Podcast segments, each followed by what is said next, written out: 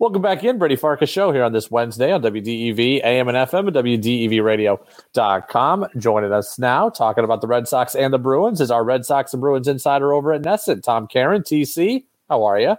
I'm well, Brady. How you doing? Good. Were you as nervous as I was last night when Garrett Whitlock got up limping with two outs in the ninth inning after that uh, slide into first base? Oh, no doubt about that. That's uh, he's been the most important guy on this team. He's the Red Sox MVP here in 2022 so far, which is amazing to say. Uh, I, I, I thought the way Alex Cora managed that game last night. He said it after the game. He said it felt like a playoff game. I managed it like a playoff game. Uh, and, and so to see him go down and it be the knee uh, was was scary. I think we all held our collective breaths, and and I I still think we should be holding part of our breath yeah. until we know that he's okay today. But luckily, he finished the game, said he felt fine, and we'll go from there. Good game last night. Eovaldi, it took a lot of pitches, but he got mm. through it, held down a great lineup. So I, I thought that was a very encouraging win because we still, even though the numbers have been good, we've had questions about the Sox starting rotation and pitching staff as a whole continues to hold up. Yeah, you know, it is interesting you say, even though the numbers have been good, and the numbers have been good. And if you take Nick Pivetta out of those numbers, the numbers are really good. Uh, yeah. But you don't you don't get a mulligan in a rotation, right? And and Pivetta goes tonight, so they got to get him on track. Uh, I you know I talked to Chaim Bloom yesterday, and and he said things have played out pretty much as he expected as far as what he's getting out of his starting rotation after a short spring training.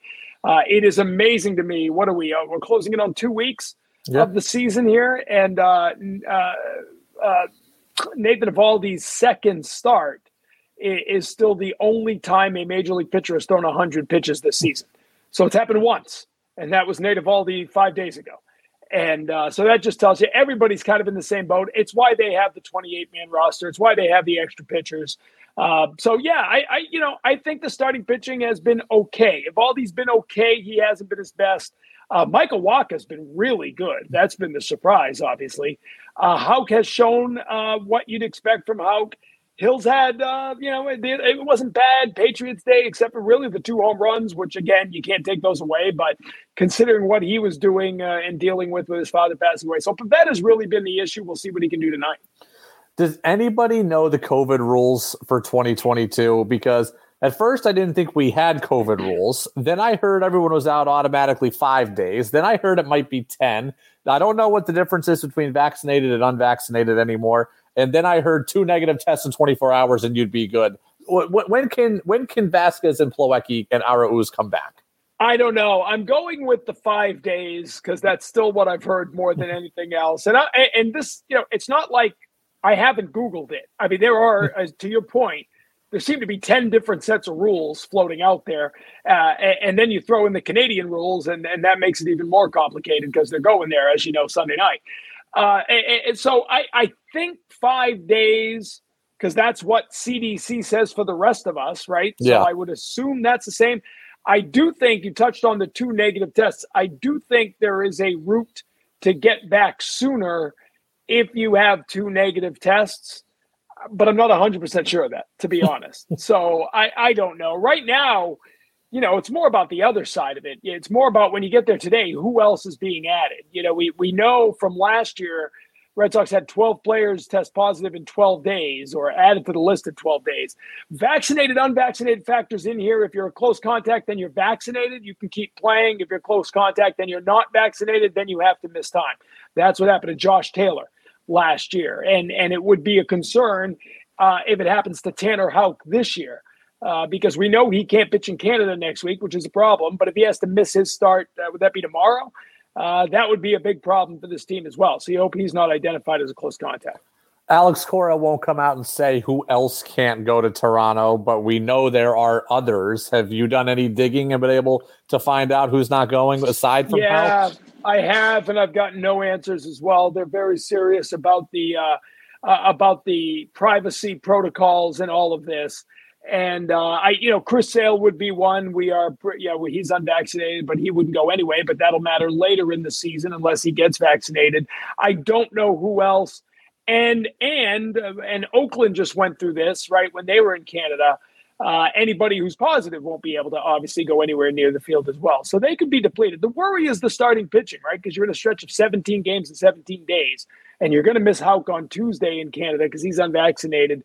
You don't want to lose anybody else out of that rotation. Connor Wong seemed to impress people last night. What was your impression of Wong, who we've seen before, but you know, minimally? He's got a really good relationship with Nate Eovaldi, so that helps last night. He actually catches Eovaldi in the offseason and has in the last two years when when they were locked down with COVID. It just so happens they live near each other in Texas. Uh, and so Wong was catching Eovaldi uh, back in uh, April and May of 2020, and they did it again this winter. Uh, so that certainly helped that relationship last night. I thought it was great that he got the sacrifice fly for the game-winning run. Uh, you know, just had to, you know, did what he had to do with that at bat. Get the ball deep enough, elevate the ball, get the run home. Red Sox win the game. So, yeah, he's starting again tonight.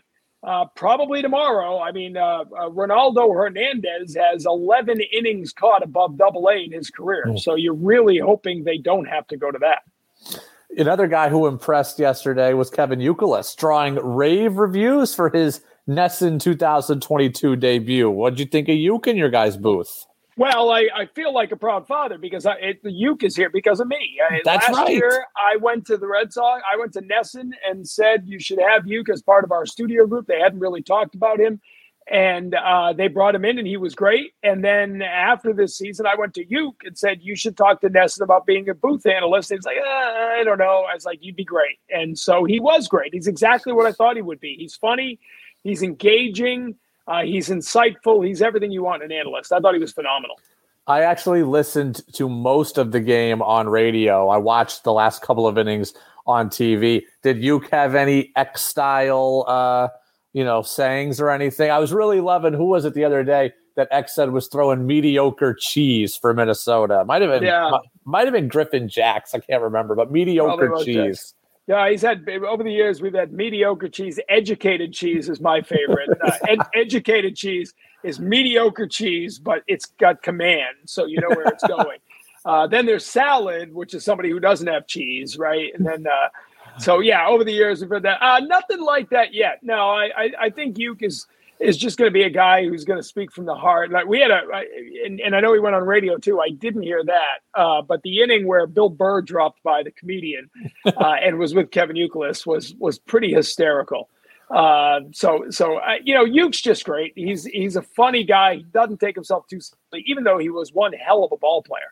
Uh, and I think he's going to be a great analyst. You know, Lou Merloni said yesterday on WEEI that he is, I don't know, irritated is probably the right word at how the Red Sox offseason went because he thinks that this should have been an all in year and the Red Sox didn't really approach it as an all in year. How do you respond to his feelings? Yeah, and I, I read what he wrote, what Lou wrote about that, and he really specifically said they should have gotten one more starting pitcher. Yes. And and I agree with that. I said that all offseason. I thought they would make a trade for a middle of the rotation pitcher who could replace Eduardo Rodriguez. They didn't do that. Uh, obviously, they thought Wacha and Hill uh, would would add enough. Uh, I you know they hoped Sale would be here. a cracked rib is nothing you can forecast, even though you could say you were concerned about his ability to stay healthy. A cracked rib is not an arm issue.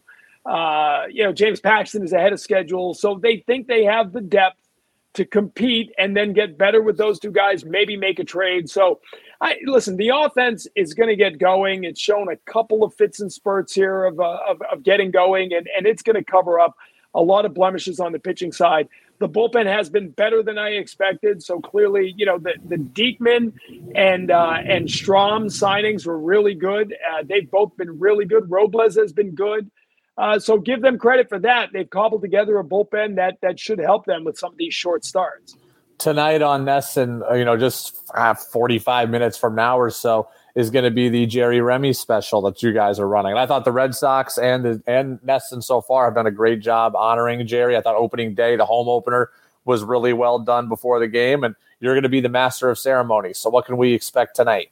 Yeah, so this is the on field. Tonight is Jerry Remy night at the ballpark. We're doing the ceremony before the game. Uh, I've gotten a peek at what's going on. I can't tell you uh, what's going on. They like to keep those ceremonies under wraps uh, to have a little surprise uh, with it. But there's there's some great former teammates of of Jerry's, great former uh, teammates of his in the NESN uh, broadcast, some old familiar faces. from baseball and television, um, family members. It's going to be special. Uh, humbled to be a small part of it, and uh, that starts at six thirty. So even if you're watching the basketball game, you should be able to come over to us, watch the Jerry Remy ceremony, uh, which I think is going to be uh, emotional for all of us, and uh, and then you can go watch a basketball game if you need to. on a on a lighter note on the basketball game, can you think of a player who played in Boston who is disliked more than Kyrie Irving? Right now, no. I mean, there's nobody active, and I've I've tried to think about anybody, you know, over time uh, that that left and was truly hated.